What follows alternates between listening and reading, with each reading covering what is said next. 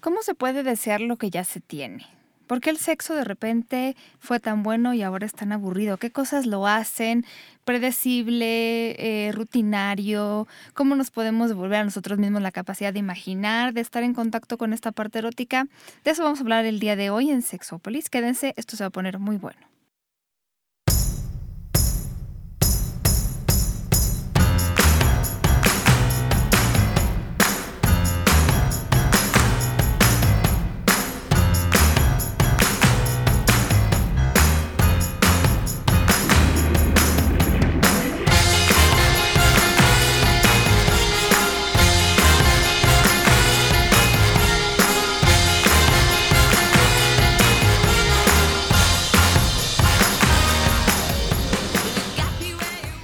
Tal? Bienvenidos y bienvenidas a Sexópolis, en este espacio en el que ya regresa Jeremy, pero estaba perdido.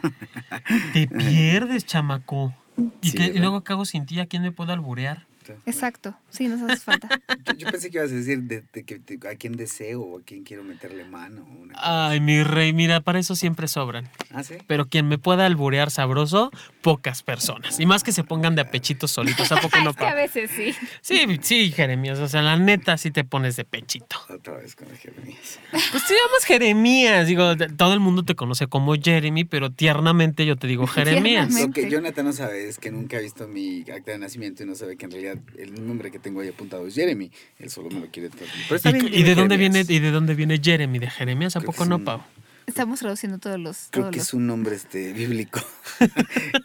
Está muy mal. ¿Por qué me pusieron ese nombre? Este, obviamente nos movemos en polos. Por lógica te tocaba un nombre bíblico. Igual que el mío, Jonathan y David. Yo, yo sigo buscando a David, carajo. Yo espero pronto se me dé para darle sabroso, ¿verdad? Claro. Oigan, pues eh, el día de hoy vamos a platicar de un tema que no, a unas personas como que les afecta más que a otras, pero que de repente el sexo se vuelve aburrido. Yo estaba yo leyendo a un cuate que estaba en una red social que no es tan común, pero decidió que él se iba como a, no sé, explayar, ¿no? Entonces hizo todo un casi ensayo que dice las 10 razones por las cuales tener relaciones sexuales con mi esposa es aburrido. Número uno, número dos, número tres. Y digo, la verdad es que leyendo un poco las razones, este, decíamos, no, pues sí está la señora pues, un poco así, de dice que no le ha tocado el pene en los últimos 10 años, ¿tú crees? ¿No le han? O sea, que su esposa no le ha ah. tocado el pene durante los últimos 10 años. Es una de las 10 razones, supongo. Pues sí, o sea, yo entiendo ¿O te ha tocado con la mano o con alguna otra parte del cuerpo? Ajá, o sea, que le pide que, que lo toque, que lo estimule y que ya no quiere. Falta de confianza, pues venga chapacá. Pero, pero qué cosas, ahí es como mucho el tema de ella y como discutíamos también de repente el de él, que pues tiene ahí también situaciones, de repente ponemos la responsabilidad de todo y sí, a veces, híjola, ¿no? Como, como decía un amigo mío cuando, cuando leíamos esto, pues no, no hay compatibilidad sexual y la gente a veces quiere buscarla en donde no existe, pero bueno. o sea, sí, de verdad. Es que se da por entendido que como ya somos pareja, entonces tú y yo tenemos que tener sexo. Y hay relaciones que no te llevan a ese punto, que te sientes tan a gusto con esa persona que el sexo puede no estar presente. Además, tú puedes tener relaciones sexuales, muchas, y eso no significa que sean las mejores, ni, son, ni sean como las quieres, ni como te gustaría que fueran. Eh, digo, eso seguramente tú lo ves en consulta mucho y es, es pan de cada día. Entonces tampoco es como que eh, pues solamente tenga que ver con la frecuencia o la cantidad de relaciones sexuales. Y para muchas personas sí se vuelve muy rutinario. O sea, para algunas personas incluso ya es tan rutinario que imaginar un escenario diferente se vuelve bien complicado. Y hay otro grupo de parejas, que seguramente no me dejarán mentir si están en esa situación, en las que, bueno, el sexo realmente se da muy poco porque alguna de las dos partes o ambas no lo han buscado. Señoras y señores, este podcast se va a convertir en un podcast de muchas, muchas preguntas, porque vamos a exprimirles, les quiero decir a todos los podescuchas, Lo que la mente, este par de especialistas que son muy buenos, yo tengo muchísimas, porque sí, efectivamente creo que me considero una de esas tantas personas que eh, durante el tiempo de de vida en, en, algunas relaciones o en muchas relaciones o en las relaciones que duran mucho o poco, efectivamente, se pierde, se pierden como las ganas o el deseo. Más bien son, sí, esas, esas, se pierde como el misterio, se pierde como toda esa parte que hace, hace rico y sabroso el hecho de reencontrarte con la persona. O el hecho de volverla a ver y hacer exactamente lo mismo, el hecho de tener relaciones de la misma posición, porque de cualquier manera, como decía Jonathan, ya está ahí. Es mi pareja, tiene que coger conmigo anyway, ¿no? claro, ya no lo tengo que seducir, ya está, ¿no? Y una de esas preguntas, creo que está padrísimo esto, porque eh, ¿a qué se debe? No sé si sea la razón por la que tú ves a tu expareja después de no verla un año, a una persona que odiaste mucho tiempo y la ves y se te antoja. Sí. Y cuando dejas de ver a tu pareja por, no sé, cierto tiempo, a lo mejor llamemos la, la, típica palabrita que utilizamos aquí en México, que es eh, vamos a darnos tiempo.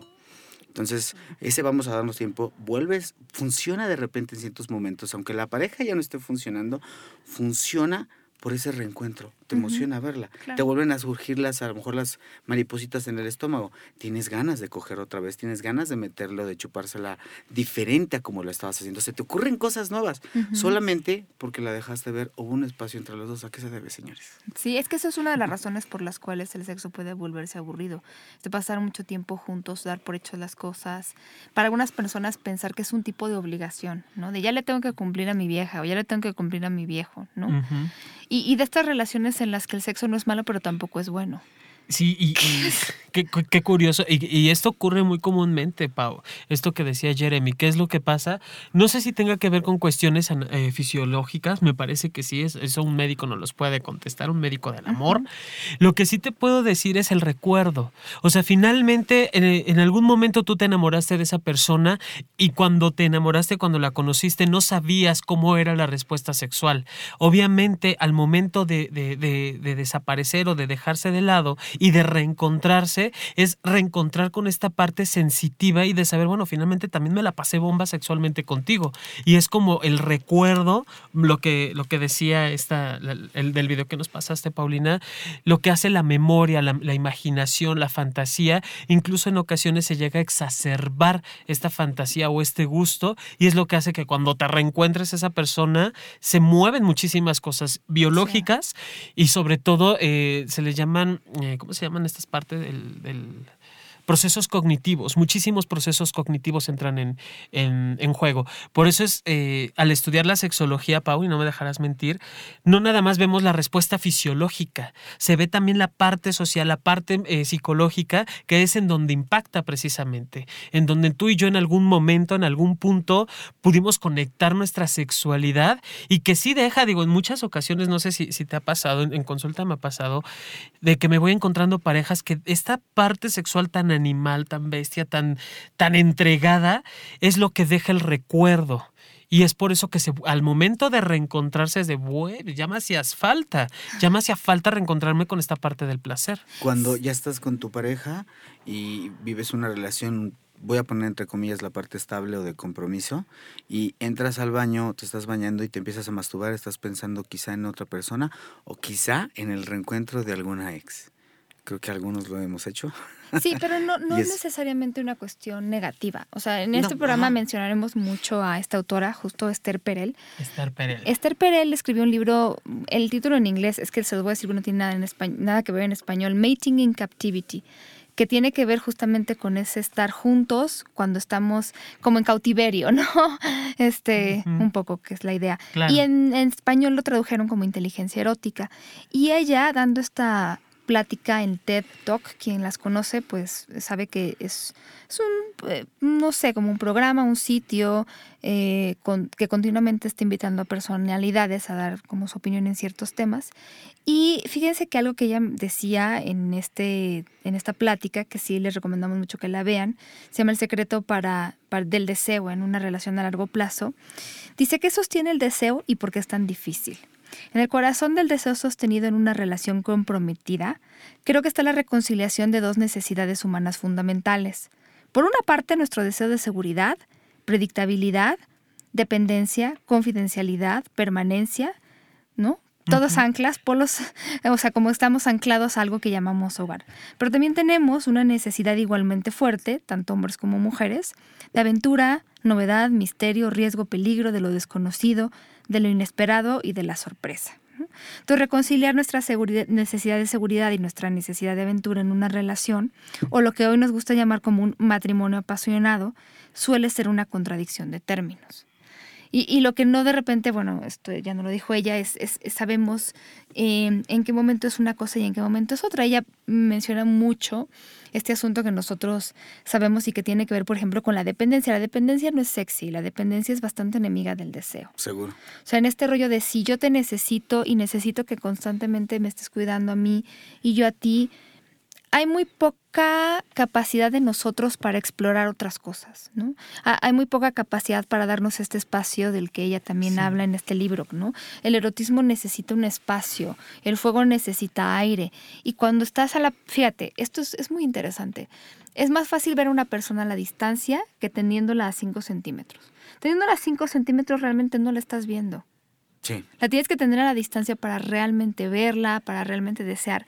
Y ese es uno de los componentes que a muchas parejas ayudan. Yo me acuerdo, y a lo mejor alguna vez se los platiqué, una amiga mía que, eh, bueno, ama mucho a su esposo, pero, pero en algún momento él le dieron un trabajo y entonces él solo podían verse los fines de semana y tal vez no todos los fines de semana. Y ella pensó en un principio que eso le iba a causar muchos problemas a su relación y obviamente pues la tristeza de no estar todo el tiempo con esa persona. En cuanto empieza él el trabajo y se, se vuelven a ver, pues básicamente lo que me dijo fue esto salvó mi matrimonio, mi relación. Fíjate que, algo que estás diciendo ahorita me parece que es muy cultural. Eso de que ya están casados, entonces hasta la tienda van juntos. Sí, caray. ¿No? O, son novios y siempre tienen que estar como moco, uno pegado al otro. Sí. Y eso tiene que ver con situaciones culturales y que yo digo, no, o sea, podemos, eh, puedes hacer tu vida, podemos hacer, puedo hacer la mía.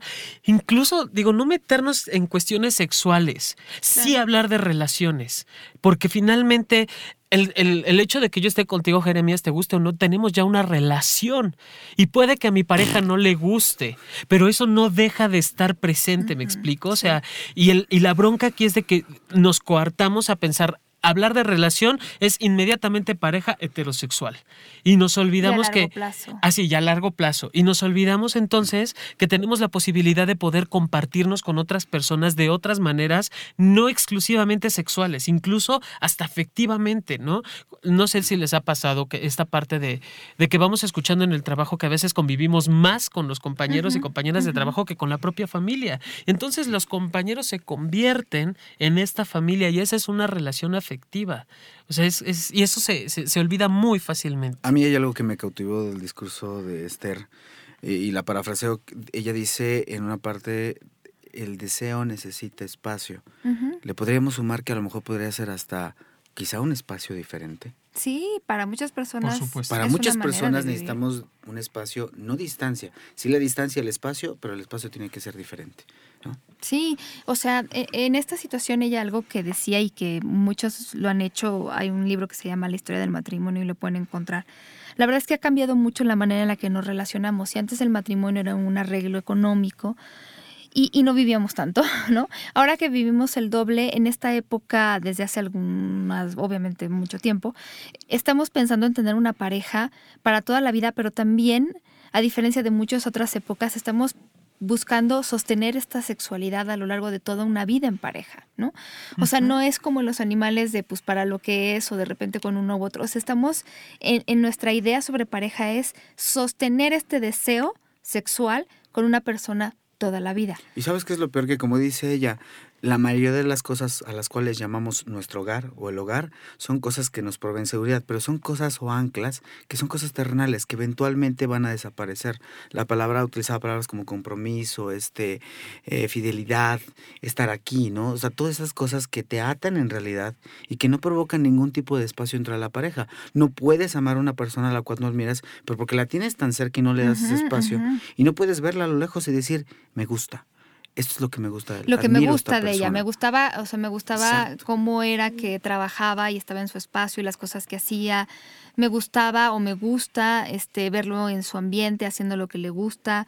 Eh, no, me, me gusta verlo a la distancia, o sea, recordar todas estas cosas. Hay, hay autores como un autor que se apellida Gottman, que alguna vez les he dicho, para él el, una de las mejores técnicas para poder volver a conectar a las parejas es que platiquen sobre cómo se conocieron. Entonces, eso es regresar a esta parte en la que nos conectamos con lo que era desconocido de la otra persona. Y, y yo creo que supongo que incluyendo ese- este tipo de ejercicios o herramientas, también se te llegan a agotar las pilas. También el hecho de platicar cómo te conociste, de repente pues, Claro. deja de ser la herramienta, entonces tienes que buscar otra. Sí, no, pero me refiero ahí es donde vuelves a conectar con esta parte desconocida, porque además, Ah, claro. digo, ahí sí hay algo que los seres humanos tenemos y que explotamos a veces pocos, este tema de la imaginación. Yo hace poco estuve trabajando con un grupo de parejas y, y la verdad me la pasé muy bien y era, mm, fíjate que, que yo les, les hice este ejercicio, pero además les di una lista de preguntas, muchas, muchas preguntas. Ahorita justo no las encontraba en la computadora que las estaba buscando, todas, pero bueno, si las quieren, para mí será un placer compartirlas. Son, no sé, unas que serán 60 preguntas, un poco más. Y son preguntas con las que te puedes sentar no solamente con una pareja, puedes sentarte tú mismo a hacértelas o hacérselas a un amigo o amiga que a lo mejor quieres conocer muy bien. Pero son preguntas, por ejemplo, como ¿cuál es la lección más valiosa que te han dado? ¿No? O sobre el amor, por ejemplo. ¿O cuál es la lección más dura que has tenido que, aprender? Si hubieras vivido tu niñez en esta época, ¿qué crees que hubieras disfrutado más comparación de la época en la que la viviste? Eh, ¿Cuáles son las tres canciones que te llevarías a una isla desierta en este momento? ¿Consideras que eres, por ejemplo, más como los demás o te consideras más de como en la balanza tirando a ser diferente a los demás? Eh, si regresaras a la adolescencia y te vieras a ti mismo o a ti misma, ¿qué consejo te darías? Esas son preguntas que no hacemos comúnmente, porque a veces estos test de cuánto conoces a tu pareja es cuál es su color favorito, cuál es su animal favorito De hueva. y cuál es su mejor amigo. Eso está bien y si es, es bien padre conocerlo, ¿no? ¿Cuál es su película favorita? Oye, y su ahorita, me, Sí, pero- ahorita me hiciste pensar en las tres rolas. ¿Qué rola te llevarías? Seguro me una de Luis Mirrey, Mi querido Ay, no. maestro Richard, Obvio que me no. puso este ejercicio a las 9 de la mañana, que yo no estaba consciente de nada, Buenísimo. puse tres, puse tres cosas que realmente, digo, sí son las que me gustan, no, no las pensé tanto, pero, pero sí es bien difícil elegir tres. Tres, tres, tres rolas. Una, Tres una- rolas. Una, escógeme una que te llevarías a una isla desierta. ¿Cuál? ¿Cuál? Que no me canse de ella. Porque tú sabes que también las rolas, después de escucharlas mucho Claro. tiempo, castran. Por mucho que te gusten. yo escogí tres que eran como variaditas en, de repente, en como a lo largo de la canción, ¿sabes? En el No sé. ritmo, ¿no? O en el tempo. No, no sé, pero es que yo me quedo con esto que decías de las, de las clásicas revistas del corazón que te preguntan estas burradas, ¿no? Y, y digo burradas también hasta cierto punto. Obviamente, si llevas tres meses con tu pareja y te aplican el test, digo, es muy bueno, es muy interesante y dices, güey, sí me hace falta conocerlo, conocerla. Sí, Pero ya llevas seis 10 años, güey, o bueno, 6 Seis años. Ponle más fácil, seis. Llevas seis años con la pareja y ya te sabes la comida favorita, el color favorito, qué tipo de vida, ¿A qué tipo de música, pedos? a qué le huelen los pedos. Pero o sea, no preguntas ese tipo de cosas, porque además cuando te ves con esta persona, tienes esta idea de ya conozco todo de esta persona y no te pones ni a, ni a actualizarte en lo que le está pasando en su vida y tampoco te pones a hacer estas preguntas tan profundas que a lo mejor mucha gente ni siquiera se ha hecho a sí misma. Entonces, así es. es como, por ejemplo, algo que me gustó cómo funcionaba esta, esta lista de preguntas que hice, es realmente buscar cosas que no conoces de la pareja y, de- y darte cuenta de que siempre hay algo que conocer, porque si ya, vamos, eh, cuando no hay nada que ocultar, ya no hay nada que descubrir. Pero ah, vamos, eh, comprendo esa parte, Pau, pero hay una parte que es detrás o antes de esto, que es el mismo hecho de empezar a buscar estas preguntas, empezar a buscar o a darle más sentido al asunto, más sentido a la relación, antes de empezarlo a hacer, la hueva a veces te gana. Eso es, eso es verdad. Yo te digo algo, antes de Sí, empezar, por o sea, puedo tomar la decisión de hacerlo, pero antes no sabes lo difícil que es, no solo creo que para un hombre, también para una mujer, claro. empezar a hacer esto. Sí, nada más empezarlo a buscar, ¿eh? Empezar a buscar este tipo de cosas, porque ahorita lo estamos hablando aquí en el programa. ¿Cuánta gente no está clavada en los pinches este, tips o en los pinches Sí. cosas de una revista? Es de hueva, Ujú. la neta. Ahora, que, que también por algo están, digo, yo no, yo no, yo no nada más Porque les he hecho tierra. información sobre eso. Así es. Y si es la única información más cercana, y es allí donde yo debato, porque no sé si te ha tocado o les ha tocado encontrarse con personas que se hacen llamar, por ejemplo, erotólogos o erotólogas, que son personas que estudian el erotismo y digo, a ver, perdón, no necesitamos estudiar el erotismo, necesitas darte un clavado adentro de ti, que eso sería algo interesante y, y ojo, si nos escuchan de alguna de, estas, de este tipo de revistas, creo que más que arrojar hacia el otro es verme a mí ¿Sabes mismo y cuestionarme. Y esto, y esto que dijo Jonathan es el tipo de información que en esas revistas no encuentras. La información Exacto. es casi nula. Pero a ver, te voy a explicar cuál es la información que sí encuentras y que es algo que yo he platicado y que creo que esta autora Esther Pérez eh, está de acuerdo y es ¿qué, es qué sucede con la sociedad en la que vivimos ahorita? ¿no? ¿Y qué preguntas de repente nos lanzan a, a Jonathan y a mí? Es cómo le hago para, cuáles son los tres pasos, qué me tomo para, por ejemplo, en esta parte del deseo, es uno de los temas más complicados y más delicados. Eh, incluso me acuerdo que ella lo mencionaba, ni- la gente viene al consultorio diciendo, bueno, ¿qué me tomo y cómo le hago? Y la noticia es, no hay una única solución para todas las personas, es un proceso. Pero sí vivimos en esta época de los tips, ¿no? Y entonces creemos que la lencería este, nos va a salvar la vida, que es una cuestión de posiciones. Entre más posiciones sepas, entre más lencería tengas o entre más juguetes tengas, te vas a sentir mejor. Yo no tengo nada en contra de esas tres cosas, al contrario, son maravillosas y las parejas que los usan reportan siempre mucha más satisfacción sexual, pero no solo tiene que ver con el, con el plástico que, o el látex que estás comprando, es con la imaginación y cómo usas cada cosa. Sí, y lo que huevo es que la recomendación de los según orientadores que utilizan este, esas armamentas tan, la verdad es que son bien, son, son armamentas que ya, ya se vieron demasiado, que es como, Sí. no tienen otro armamento, porque ni siquiera saben Sí. que existe este tipo de información Pero y nadie la da. Sí, no hay una pastilla, pero también es ponerlo en lo externo, ¿no? Y, y es siempre, eh, como decía en la conferencia, preguntarte, ¿y a ti qué te, qué te prende? ¿Y a ti qué es lo que te gusta? ¿Y a ti qué es lo que no te prende? Pero fíjate, siempre es ponerlo en lo demás, en un objeto, en lugar de decir, a ver, yo, ¿cómo me prendo? ¿Qué es lo que a mí me... Yo misma, ¿cómo activo mi sexualidad? Y yo misma, ¿cómo obstaculizo mi sexualidad? Obstaculizo mi sexualidad cuando estoy enojada, cuando estoy insegura, cuando estoy de baja autoestima. ¿Qué hago yo? Sí, exacto. Es que- No necesito que vengas a enseñarme con una granada. Es que, es que lo quiero comentar porque me sucedió. No quiero que me vengas a enseñar como una, con una granada, la fruta, ¿eh? ¿Cómo hacer sexo oral a una mujer? Cuando ni siquiera me estás dando la recomendación de poderme autoexplorar a mí mismo o de poder empezar a conocerme no tocándome. Igual, como dice eh, eh, Esther, decía a veces de ¿para qué quieres tener sexo? ¿Qué es lo que vas a conectar en ese mundo? ¿Vas a entrar a un mundo? ¿Qué es lo que vas a conectar en ese momento? La gente allá afuera, la verdad es que las que según saben, no saben eso. ¿Sabes, ¿Sabes qué es lo que me brinca con todo esto? La bronca que hay al momento de expresar mi sexualidad.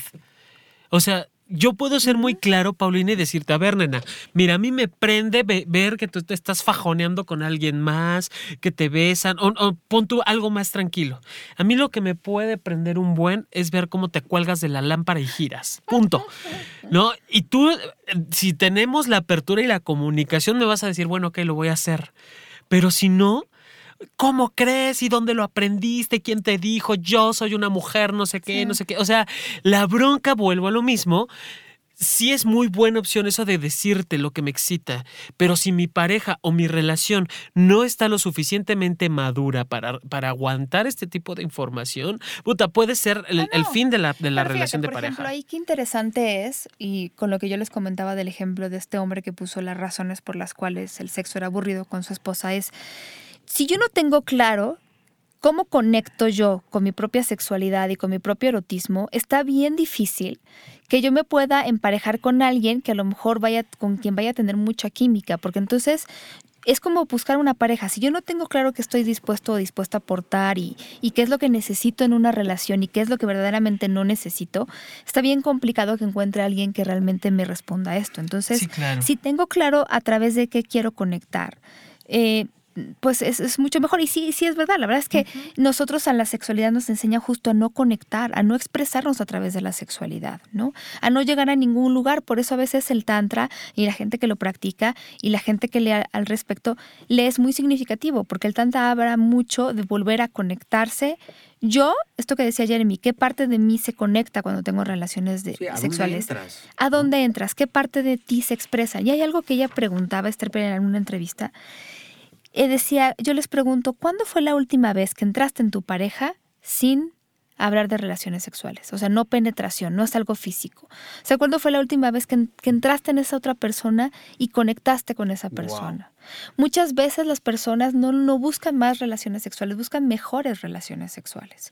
E, ese es realmente estar conectado a eso. O sea, muchos de los ejercicios del Tantra tienen que ver, por ejemplo, con lo que le pasa a mucha gente cuyo sexo siente aburrido, pues está desconectado, está pensando en otras cosas, está, está ansiosa, está preocupada y entonces este ejercicio de conectar la respiración se vuelve muy interesante porque estás de nuevo en el lugar con esa persona. Una, una de las cosas que más admiro de ti es que cuando cuando hablas con un hombre o con otros hombres a lo lejos y te estoy viendo y la manera en la que te desenvuelves hace que estos chicos se te queden viendo más, lo que hace eso es tu seguridad y a mí cada vez me excita más. No lo dije yo, lo dijo Esther en el, más o menos lo dijo así. Entonces, que quede claro, no lo dije yo, yo no soy tan fregón. Pero, ella, ajá, claro, pero es algo que muchos si, si nos ponemos a pensar nos checa.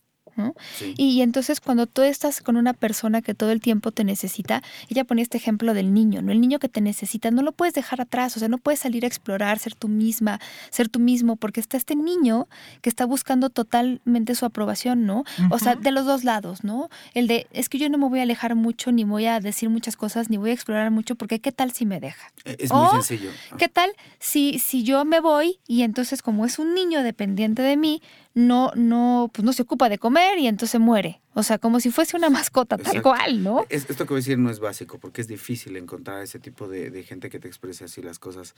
Eh, la, la, necesidad, el miedo, la inseguridad, seguramente son, son enemigos del deseo. Por supuesto que son. que claro, Si tú eres una persona que está necesitada de que me des, necesitada de que me des espacio, de que me des tiempo, necesito que me des seguridad, necesito que me des tu compromiso conmigo y necesito y necesito y necesito, seguramente no va a haber sexo en esa Porque además sí, o sea, sin ti no soy, entonces, pues, ¿con qué me estoy relacionando? ¿Y sin ti no puedo? Sin ti no soy y sin ti no puedo, pues entonces yo quiero relacionarme con alguien que sea independientemente de mí.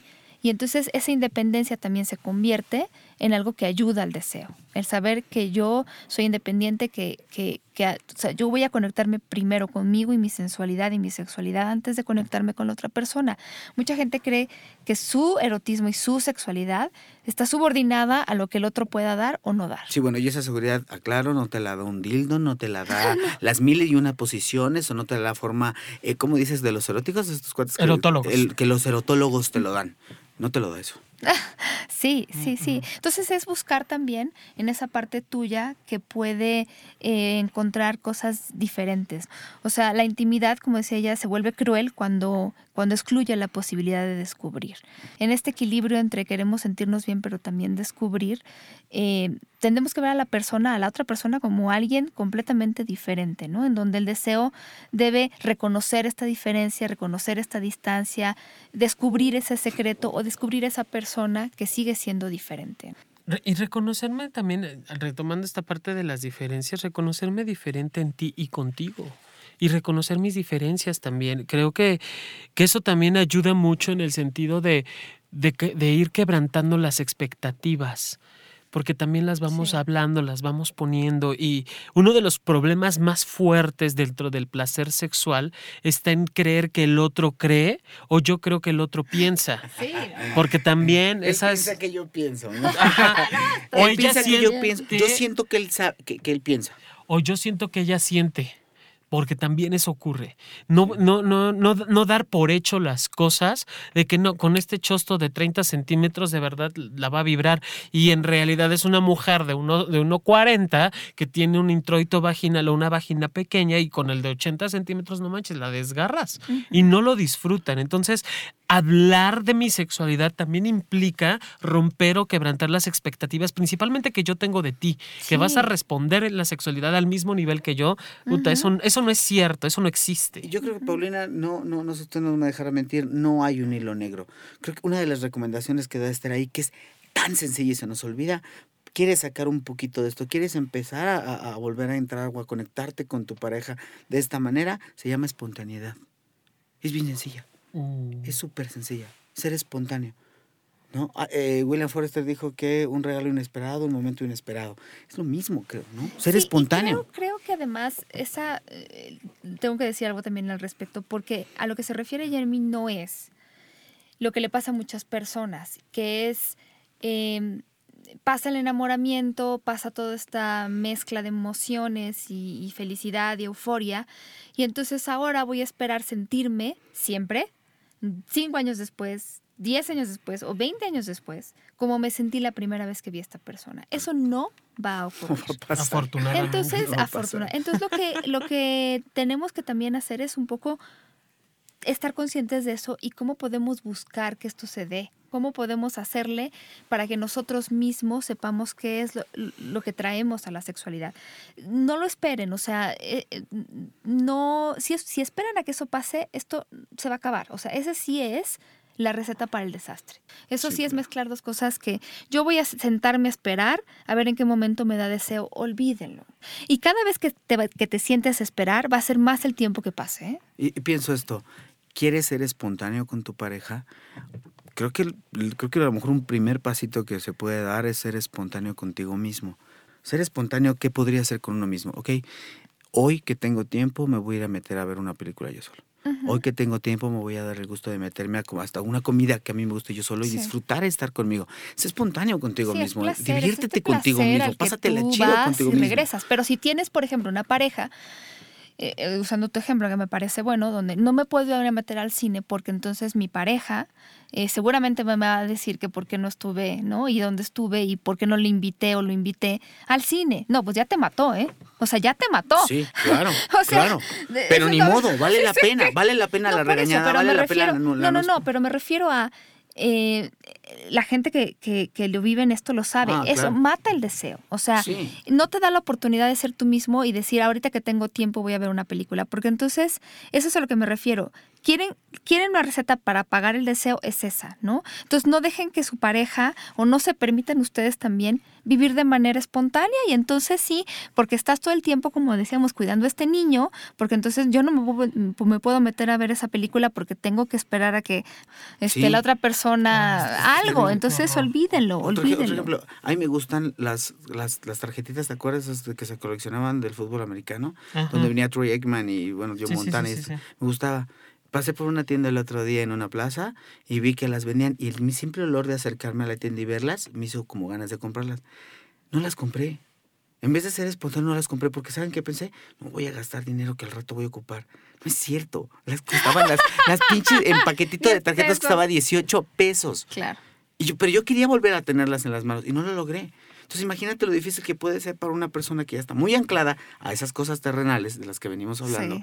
de la seguridad, del compromiso, el necesito, te necesito que estés bien para que yo esté bien. Sí, pero además esta, esta incapaz de te necesidad... gastas 18 pesos en una cosa que realmente va a por- A lo mejor se van a quedar ahí guardadas y te las no importa. La misma sensación de comprarlas es una cosa que te hace volver espontáneo y- contigo mismo. Eh, Sí, no, pero además muchas veces esta, esta idea de pertenencia la, la- la transformamos en física, ¿no? O sea, también no es una necesidad de ver a la persona como alguien leal y compañero, compañera de vida, sino si no está aquí junto a mí, no vale. Es, que es que esa es la bronca. Digo, sí valemos, aún no estando, incluso esta parte del sexo virtual, esta parte del cachondeo por mensajes de texto, esta parte del, del deseo más allá del cuerpo, se hace presente. Claro, o sea, es como decir, bueno, donde quiera que esté mi pareja en este momento, aunque nos vayamos a ver después, sé que puede estar pensando en mí, sé que, sé que tiene esos sentimientos por mí, pero hay gente que eso no le basta, necesita tener a la persona diciéndole constantemente, te amo, te amo, te amo, para que esa persona se sienta bien. Ay. No, y algo que decía Esther Perel dice, en esta paradoja entre el amor y el deseo, lo que parece ser, ser tan desconcertante es que los propios ingredientes que nutren el amor, mutualismo, reciprocidad, protección, preocupación, responsabilidad por el otro, son a veces los mismos ingredientes que sofocan el deseo. Porque el deseo viene con una serie de sentimientos que no siempre favorecen el amor. Celos, posesividad, agresión, poder, dominación, malicia, travesuras. Básicamente la mayoría de nosotros nos excitamos en la noche por las mismas cosas con las que protestamos durante el día. La mente erótica no es muy políticamente correcta. Es como entender exactamente qué cosas de todas estas, y digo, hemos hablado de los celos hasta el cansancio, matan eh, esta parte nuestra en la que nos sentimos más libres. Eh, Ay, es que sí, esa, parte sí, sí es muy fuerte y que pocas personas se dan la oportunidad de reconocer que si me mata el deseo contigo. Y más cuando se trata de estar pegados como muéganos, porque la presión social, digo, no nada más es lo que tú y yo hacemos diario, vernos en la mañana, tarde, noche, trabajar juntos y demás, sino la presión social, que eso es lo que se espera de nosotros. ¿no? Entonces esa parte desgasta y desgasta muy rudo la relación. No, y además en esta pregunta que decía que también me hizo mucho ruido a mí, ¿no? De las personas estas que, pues que, o, nosotros mismos que no nos dejamos ser o que no dejamos a la pareja ser. Eh, constantemente nos preguntamos, bueno, ¿qué pasa? ¿No? Me siento mal, mi pareja no me ha cuidado en mucho tiempo. ¿Por qué, ¿Por qué sale? ¿Por qué se va solo al cine? ¿Qué hay de bueno allá afuera? ¿O qué tiene el cine que no tenga yo? Espacio. deberíamos... Estoy lejos de ti, no espacio. no tenemos todo lo que necesitamos aquí, tú y yo. Entonces, ahí es donde justo no lo necesitamos nosotros. Eh, eh, se vuelve complicado, se vuelve complicado. Sí, claro. Entonces, bueno, hay, hay... Bueno, y que lo decía Esther también en, en, esa entrevista, que búsquenla en internet, es muy buena. Lo decía Esther, ¿no? Esta parte de, somos finalmente seres racionales y, eso, y estos procesos cognitivos, como lo decía, es lo que nos hace vivir el erotismo, es lo que nos hace que experimentemos nuestra sexualidad de forma mucho, muy diferente al simple hecho animal. Entonces, si tenemos la imaginación, si tenemos la bocota, si tenemos la, capacidad de comunicarlo, pues hablemos. Sí, y esto que decía mi amiguita Pamela Cerdeira, que bueno, eh, puede aplicar o no, pero la idea sigue siendo, o sea, el concepto esencial es el mismo. Haz el amor como si tuviera cinco kilos menos. Y lo decía por la cantidad de personas que están todo el tiempo con un sexo malo o aburrido porque no tienen, o sea, siempre están pensando, podría estar mejor él podría ser diferente, yo podría verme mejor, él podría verse mejor.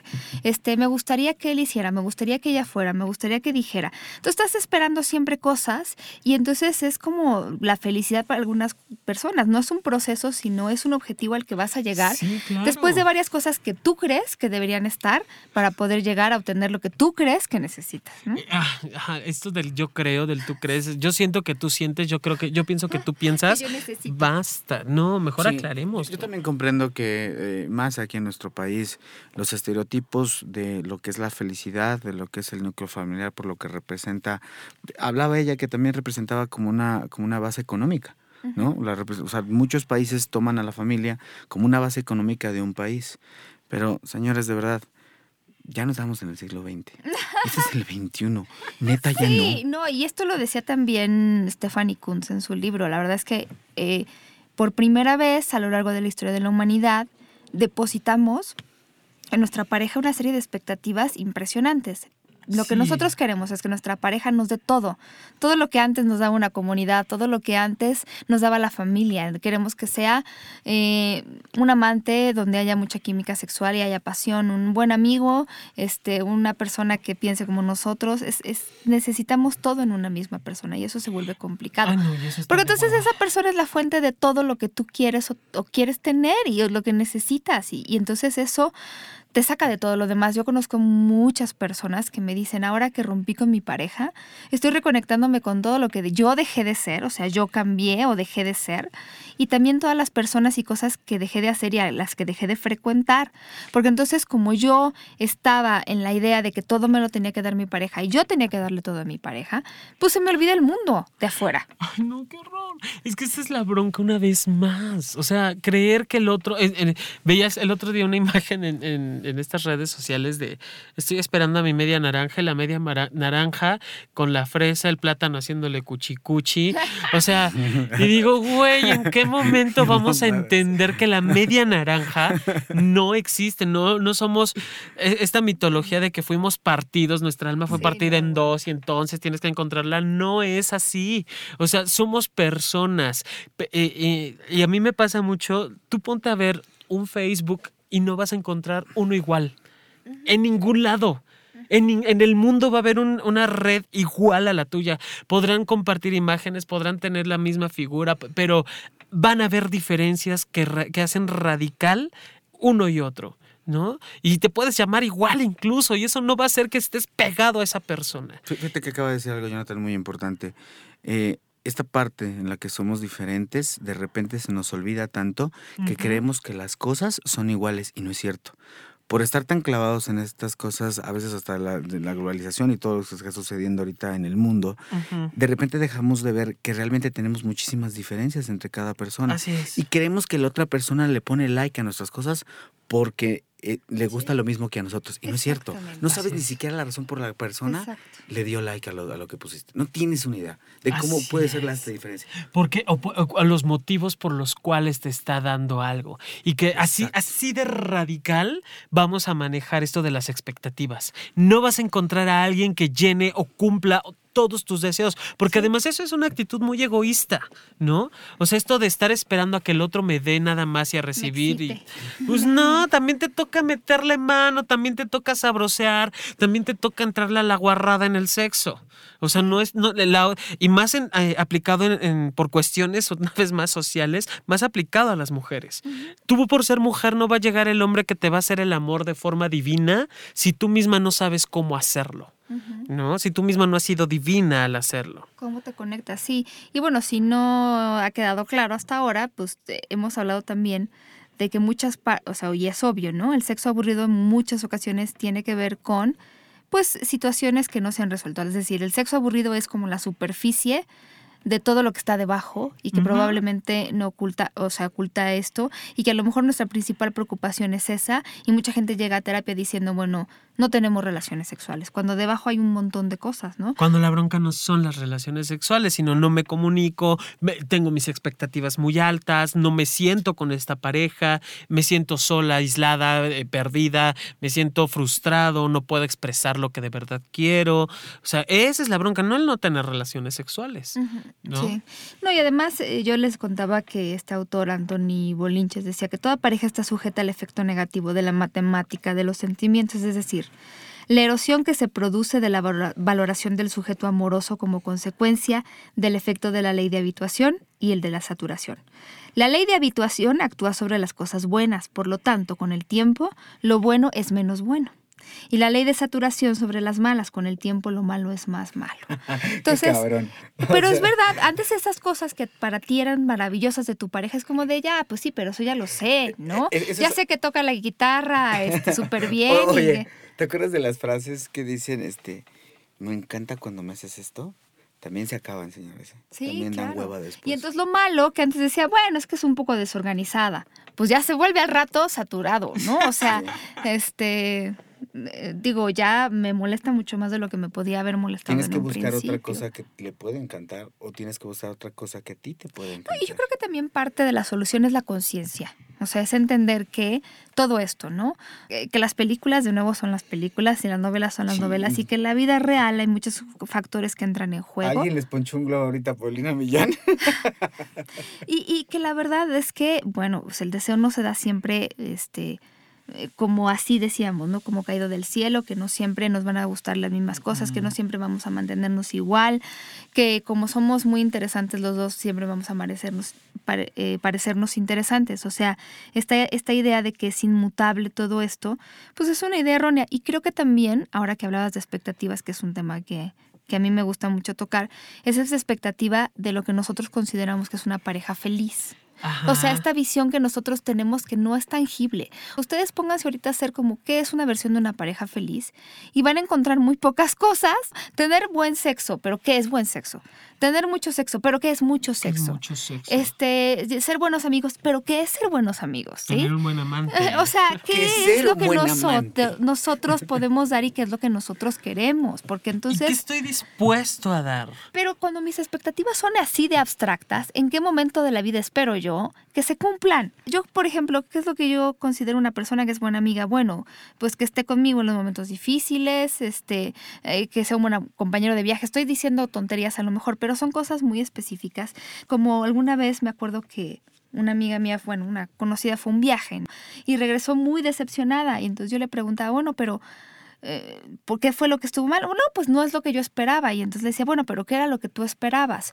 Pues no sé, pero no era lo que yo esperaba. Y, y de ahí no la saqué. Entonces decía, es bueno, que- exacto, se puede convertir en un muy mal viaje cuando estás esperando algo que no sabes bien qué es, qué es lo que esperas y, y obteniendo resultados que no hay contra qué compararlos. Entonces, Claro. cuando no hay expectativas específicas o cuando hay expectativas como esto que decíamos, está bien, pero Y no estoy diciendo que no siempre estemos buscando cosas nuevas y cosas que podamos renovar, pero cuando no estás, este, o sea, el, el ser felices es, es, un proceso, entonces tienes que estar feliz ahorita con lo que no está y también buscar las cosas que, que pueden seguir haciéndote feliz, porque también pues es una trampa decir no todo está bien.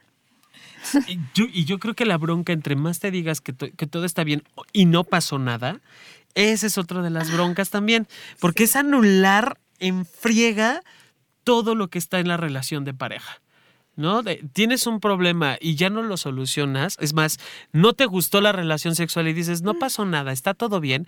No es cierto, sí pasó, no te gustó y las cosas no están bien. Entonces tampoco se trata de estar anulando las experiencias. Sí, sin demeritar eh, los problemas que hoy en día se viven en cuanto a abusos de violencia aquí en el país y todo esto, más obviamente para hacia las mujeres, eh, sin demeritar lo importante, lo delicado que pueda ser el problema, sí quiero decir que si empiezas a hacer este tipo de cosas, si empiezas a buscar este tipo de, de, de, cosas en tu vida, si empiezas a entender que no son esas seguridades las que realmente te van a dar, no sé, un buen sexo, un buen momento y un poco de felicidad, te juro que no vas a llegar a ese tipo de violencia. Te juro, aseguradísimo. Sí, a mí me, me impresionó mucho la razón por la cual eh, Esther Perel empezó a estudiar este asunto del, del deseo, porque sí le toca vivir, ella es de Bélgica, de Amberes, entonces le toca vivir cosas diferentes y, y pues preferiría leerles esto que ella puso. Dice, para comenzar a entender cuáles son las parejas que tienen una chispa erótica, lo que mantiene el deseo, tuve que volver a la definición original de erotismo, la definición mística, y me fui a través de ella, a través de una bifurcación mirando realmente al trauma, que es la otra cara, y mirarla mirando a, una comunidad en la que había crecido, que era una comunidad en Bélgica, todos sobrevivientes del holocausto. Y en mi comunidad había dos grupos, los que no murieron y los que volvieron a la vida. Y los que no murieron vi vivieron a menudo muy atados a la tierra, no podrían expresar placer, no podían confiar, porque cuando estás atento, preocupado, ansioso, inseguro, no puedes levantar la cabeza e ir y despegar al espacio y ser juguetón y seguro e imaginativo. Los que regresaron a la vida fueron aquellos que entendieron lo erótico como un antídoto a la muerte, supieron cómo mantenerse vivos. Y cuando comencé a escuchar de la sexualidad de las parejas con las que trabajo, a veces les oigo decir quiero más sexo, pero por lo general lo que la gente quiere es mejor sexo. Y lo mejor es volver a conectar con esta cualidad de estar vivo, de resonancia, de renovación, de vitalidad, de eros, de energía que el sexo solía darles o que habían esperado que les diera. Entonces sí, no estar muerto, no significa que lo mismo que estar vivo. Y esto es complicado, ¿no? Una cosa no es la contra de la otra. Exacto, porque entonces yo te puedo decir, bueno, mi relación no ha muerto, pues sí, pero está viva. Ajá. O, o, sea, o, o, ¿cómo, ¿O por qué dices cuál es el motivo por el cual estás diciendo que no está muerta? O esto que te decía, pues no está mal, tampoco está bien. Y así me puedo mantener muchos años, ¿eh? Muchos años. Porque además no hay un reconocimiento de entonces qué carajo pasa. Estoy perdido, estás perdida, ¿no? Sí. Sí, y esto que les decíamos es verdad, es, es, es, algo que ustedes, y que les decía Jonathan, no hay personas iguales, es descubrir exactamente, ya les decíamos, ¿qué aporto yo a esta parte? ¿Con qué parte me conecto? A ver, pónganlo en primera persona, como decimos en Imesex, ¿no? Uh -huh. O sea, ¿qué hago yo mismo para yo excitarme? ¿Cuáles son las cosas que yo mismo logro para mí y que son positivas eh, en el sentido de que respondo a nivel erótico. No me vayan a decir los pies de mi pareja, eso está bien, está muy chido, pero ¿y tú qué? ¿Tú cómo te excitas, no? ¿Tú reconoces cómo tú puedes bloquear tu propia sexualidad? Digo, muchas veces por factores externos, al decir, por ejemplo, tuve un día muy malo en el trabajo. Y entonces yo puedo reconocer que en ese momento es algo pues, que, que me causa un bloqueo en mi propia sexualidad. Y entonces es decir, bueno, ¿en qué momento yo decido pasar por encima de esta preocupación que yo tengo y complacer a una persona porque siento que es una obligación el sexo y entonces eh, si le digo que no va a decir que no me que, que ya no lo quiero no la quiero y entonces que estoy saliendo con alguien más. Y también estar pisoteando tus propios límites mata el deseo. He ido una infinidad de veces a muchos psicólogos este, de pareja y todo esto decirles a las parejas esta frasecita de redescúbrense. El pedo es que no tienen como la habilidad de decirles que la parte de redescubrirse es para uno mismo, También, no para el claro. otro, cabrón. O sea, por favor, explíquenles eso, señores orientadores allá afuera. Sí, pero además redescubrirse no es otra posición. O sea, sí queremos señalar esto, porque Luego, de verdad, este, y ahora estamos en el mes del amor y la amistad, ¿verdad? Pues sí, la gente busca estas alternativas que son muy buenas y que para algunas personas ha sido descubrir muchas cosas interesantes, pero pero vamos, yo me atrevo a decir que las cosas que ayudan a las parejas externas, como la lencería y todo este asunto, las ayudan cuando, cuando realmente hay una buena base. O sea, si vas a poner la mesa en una mesa que no tiene una pata, pues se va a caer. O sea, o no te va a servir de nada lo que estés usando, porque entonces, pues sí, ¿no? Puede venir el, el ultra vibrador 2000 y ni ese te va a sacar del apuro, ¿no? Sí, claro. el que se mueve, pero así que te mueve toda la cama, güey. O sea, ese es el, ese es el, tamaño que No te equivoques entre el extintor y el vibrador, güey. No sé. Ese tipo de confusiones pueden pasar así. No, bueno, ya te vi como el exorcista, hasta volteando la cabeza al otro lado. Dios mío, yo también te quiero. Me gustaría nada más, bueno, tocar esto porque. Mm, Tócame lo que quieras. Eh, yo alguna vez, digo, lo había dicho aquí y ella me gusta más porque lo, lo, hace de manera metafórica. Dice, las parejas eróticas también entienden que la pasión aumenta y disminuye. Es bastante parecida a la luna. Tiene eclipses intermitentes. Pero lo que saben es cómo resucitarla, saben cómo hacerla regresar y saben cómo hacerla regresar porque han desmitificado un gran mito, que es el mito de la espontaneidad, que a veces ves que sientes que va a caer del cielo todo. Y de hecho entendieron que todo lo que va a pasar en una relación de largo plazo, lo que tuvo que haber pasado ya pasó. Sexo comprometido es sexo premeditado, es con voluntad, es intencional, es foco y es presencia. Entonces, el, decir vamos a buscar la manera de ser nosotros mismos, de, de reinventarnos nosotros mismos, es en sí una decisión. O sea, lo que me refiero es, de nuevo, en este sentarse a esperar, nadie más va a venir a decirte cómo ser apasionado y espontáneo. O sea, es una decisión que tú tomas para buscar lo que puedes tener. Es, es, esta intención de seguir encontrando cosas en ti y en la otra persona eh, que siempre te gustaron o que te pueden seguir gustando o que te pueden empezar a gustar de alguna manera. Es que de verdad estaba, desde que empezó el programa creo que estamos todos bastante inspirados en el tema. Bueno, yo espero que este tenga la misma cantidad de descargas que el anterior, que estábamos este, bien sumidos. Creo que estamos muy, muy sumidos. Pero sí, efectivamente este, sigue siendo la espontaneidad la parte que, que, realmente podría llamarnos la atención a todos si es que queremos empezar a hacer o, o realmente como dice Esther, ¿no? No vas a, o sea, no vas a hacer a, o sea, no vas a hacer algo, ¿no? Ir a hacer el amor, no, vas a ir a un lugar. ¿Cómo quieres que sea ese viajecito que vas a hacer? Lindo, agradable. ¿Cómo te lo vas a hacer? ¿A dónde vas a ir? ¿O a dónde te quieres meter? Creo que es un poquito como cuando te vas a masturbar y pones todo en orden para que nadie te moleste y todo. Y sabes que vas a entrar a un mundo de una imaginación que solo tú te puedes dar. Que es la gran virtud de los seres humanos. Puede todo pasar en nuestra cabeza o nada. Y que de ahí también, eh, si, la imaginación, vamos a cuestiones sanas y enfermas. Si la imaginación te lleva a cuestiones positivas que te hacen crecer, bueno, ya te vi hasta el, más, hasta el fondo y más allá. Vi, mameluco. Sí, pero la bronca es cuando te clavas en cosas inexistentes. O sea, que te quedas atorado. Te atorado, te enganchas. Así es, que te quedas atorada, que te quedas atorado y más en cuestiones de pareja, ¿no? haces de pedo por algo que no existe. Así es, de que es que ya tu cabeza, pero nada más. Sí. Ya son las 8.05 y él siempre llega a las 8, ¿no? Y que ya te armaste la chaqueta de que la rubia con la que trabaja y entonces, o sea, no, por favor. Por favor, esos puntos hay que tenerlos como, a ver, alerta, alerta. Sí, ¿Qué tiene es lo que, que ser a nuestra favor, no en nuestra contra. Porque si ponemos a nuestra propia imaginación en nuestra contra, no hay manera de ganar. Se los digo de una vez. Hay torce la puerca el rabo. Oigan, pues yo les quiero eh, invitar a que sigan descargando nuestros programas. Eh, estamos nosotros en Estudio Cuarto del Fondo grabando y se los digo porque no solamente grabamos aquí nosotros, sino muchas personas vienen y graban cosas muy interesantes.